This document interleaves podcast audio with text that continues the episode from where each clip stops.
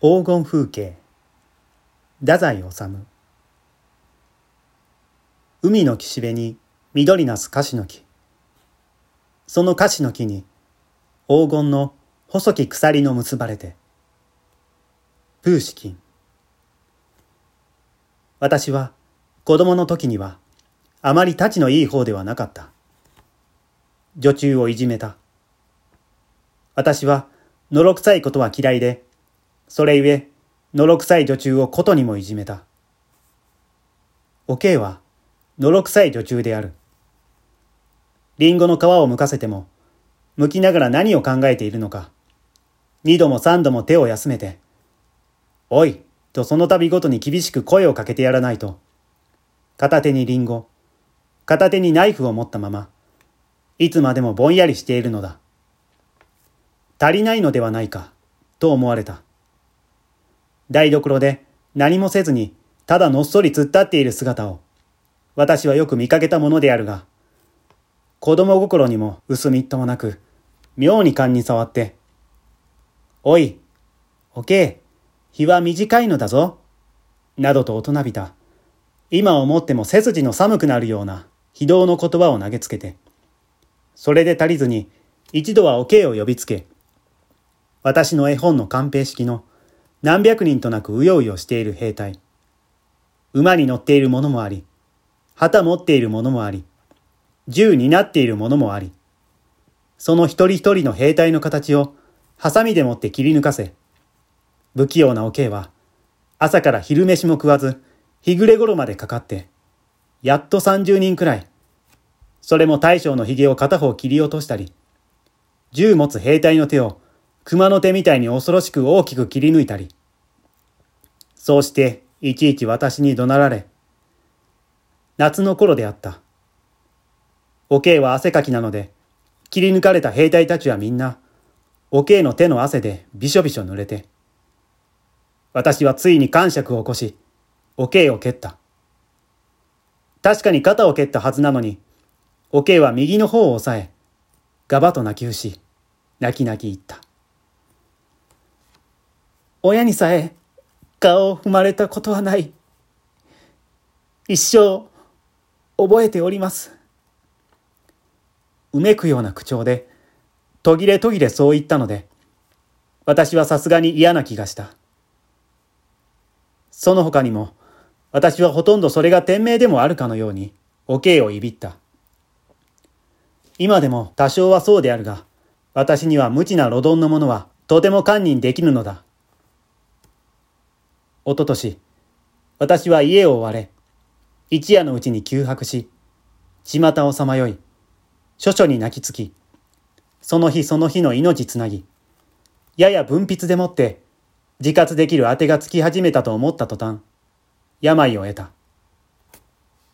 人々の情でひと夏、千葉県船橋町、泥の海のすぐ近くに小さい家を借り、自炊の保養をすることができ、毎夜毎夜、寝巻きを絞るほどの寝汗と戦い、それでも仕事はしなければならず、毎朝毎朝の冷たい一合の牛乳だけが、ただそれだけが、奇妙に生きている喜びとして感じられ、庭の隅の極畜島の花が咲いたのを、メラメラ火が燃えているようにしか感じられなかったほど、私の頭もほとほと痛み疲れていた。その頃のこと、戸籍調べの四十に近い痩せて小柄のおまわりが玄関で、帳簿の私の名前と、それから武将髭伸ばし放題の私の顔とをつくづく見比べ、おや？あなたは、の、お坊ちゃんじゃございませんか？そういうおまわりの言葉には、強い故郷の鉛があったので、そうです。私はふてぶてしく答えた。あなたは？おまわりは痩せた顔に苦しいばかりにいっぱいの笑みをたたえて。いやー、やはりそうでしたか。お忘れかもしれないけれど、かれこれ20年近く前、私は、ケイで馬車屋をしていました。ケイとは、私の生まれた村の名前である。ご覧の通り、私はニコリともせずに応じた。私も、今は落ちぶれました。とんでもない。おまわりは、なおも楽しげに笑いながら、小説を書きなさるんだったら、それはなかなか出世です。私は苦笑した。ところで、と、おまわりは少し声を低め、おけいが、いつもあなたのお噂をしています。おけいすぐには飲み込めなかった。おけいですよ。お忘れでしょう。お宅の女中をしていた。思い出した。ああ、と思わずうめいて、私は玄関の式台にしゃがんだまま頭を垂れて、その20年前、のろくさかった一人の女中に対しての私の悪行が、一つ一つはっきり思い出され、ほとんど座に耐えかねた。幸福ですか？ふと顔を上げて、そんな突拍子ない質問を発する私の顔は、確かに罪人、被告、卑屈な笑いをさえ浮かべていたと記憶する。ええ、もうどうやら。屈託なく、そうほがらかに答えて、おまわりは判決で額の汗を拭って、構いませんでしょうか。今度あれを連れて、一度ゆっくりお礼に上がりましょう。私は飛び上がるほどぎょっとした。いえ、もう、それには。と、激しく拒否して、私は言い知れぬ屈辱感に身もだえしていた。けれども、おまわりはほがらかだった。子供がね、あなた、ここの駅に勤めるようになりましてな。それが長男です。それから男、女、女。その末のが8つで今年小学校に上がりました。もう一安心。おけいも苦労いたしました。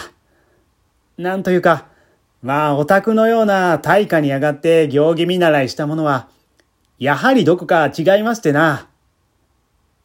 少し顔を赤くして笑い。おかげさまでした。おけいも、あなたのお噂、始終しております。今度の呼吸には、きっと一緒にお礼に上がります。急に真面目な顔になって。それじゃ、今日は失礼いたします。お大事に。それから3日経って、私が仕事のことよりも、金銭のことで思い悩み、うちにじっとしていれなくて、竹のステッキ持って海へ出ようと、玄関の戸をガラガラ開けたら、外に三人、浴衣着た父と母と、赤い洋服着た女の子と、絵のように美しく並んで立っていた。おけいの家族である。私は自分でも意外なほどの恐ろしく大きな土星を発した。来たのですか今日、私、これから用事があって出かけなければなりません。お気の毒ですが、またの日においでください。おけいは、品のいい中年の奥さんになっていた。八つの子は、女中の頃のおけいによく似た顔をしていて、薄のろらしい、濁った目でぼんやり私を見上げていた。私は悲しく、おけいがまだ一言も言い出さぬうち、逃げるように外賓へ飛び出した。竹のステッキで海浜の雑草をなぎ払いなぎ払い、一度も後を振り返らず、一歩一歩、地団打踏むようなすさんだ歩き方で、とにかく海岸伝いへ町の方へ、まっすぐに歩いた。私は、町で何をしていたろう。ただ意味もなく、活動小屋の絵看板見上げたり、呉服屋の飾り窓を見つめたり、チェチェと舌打ちしては、心のどこかの隅で、負けた、負けた、と囁く声が聞こえて、これはならぬと激しく体を揺すぶってはまた歩き、30分ほどそうしていたろうか。私は再び、私の家へ取って返した。海岸に出て、私は立ち止まった。見よ、前方に平和の図がある。おけい親子三人。のどかに海に石の投げっこしては笑い興じている。声がここまで聞こえてくる。なかなか、おまわりは、うんと力込めて石を放って、頭の良さそうな方じゃないか。あの人は今に偉くなるぞ。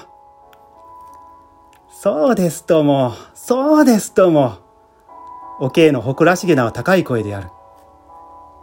あの方は、お小さい時から一人変わっておられた。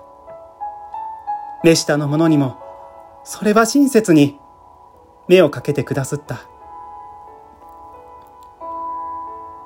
私は、立ったまま泣いていた。険しい興奮が、涙で、まるで気持ちよく溶け去ってしまうのだ。負けた。これは、いいことだ。そうなければいけないのだ。彼らの勝利は、また私の明日の出発にも光を与える。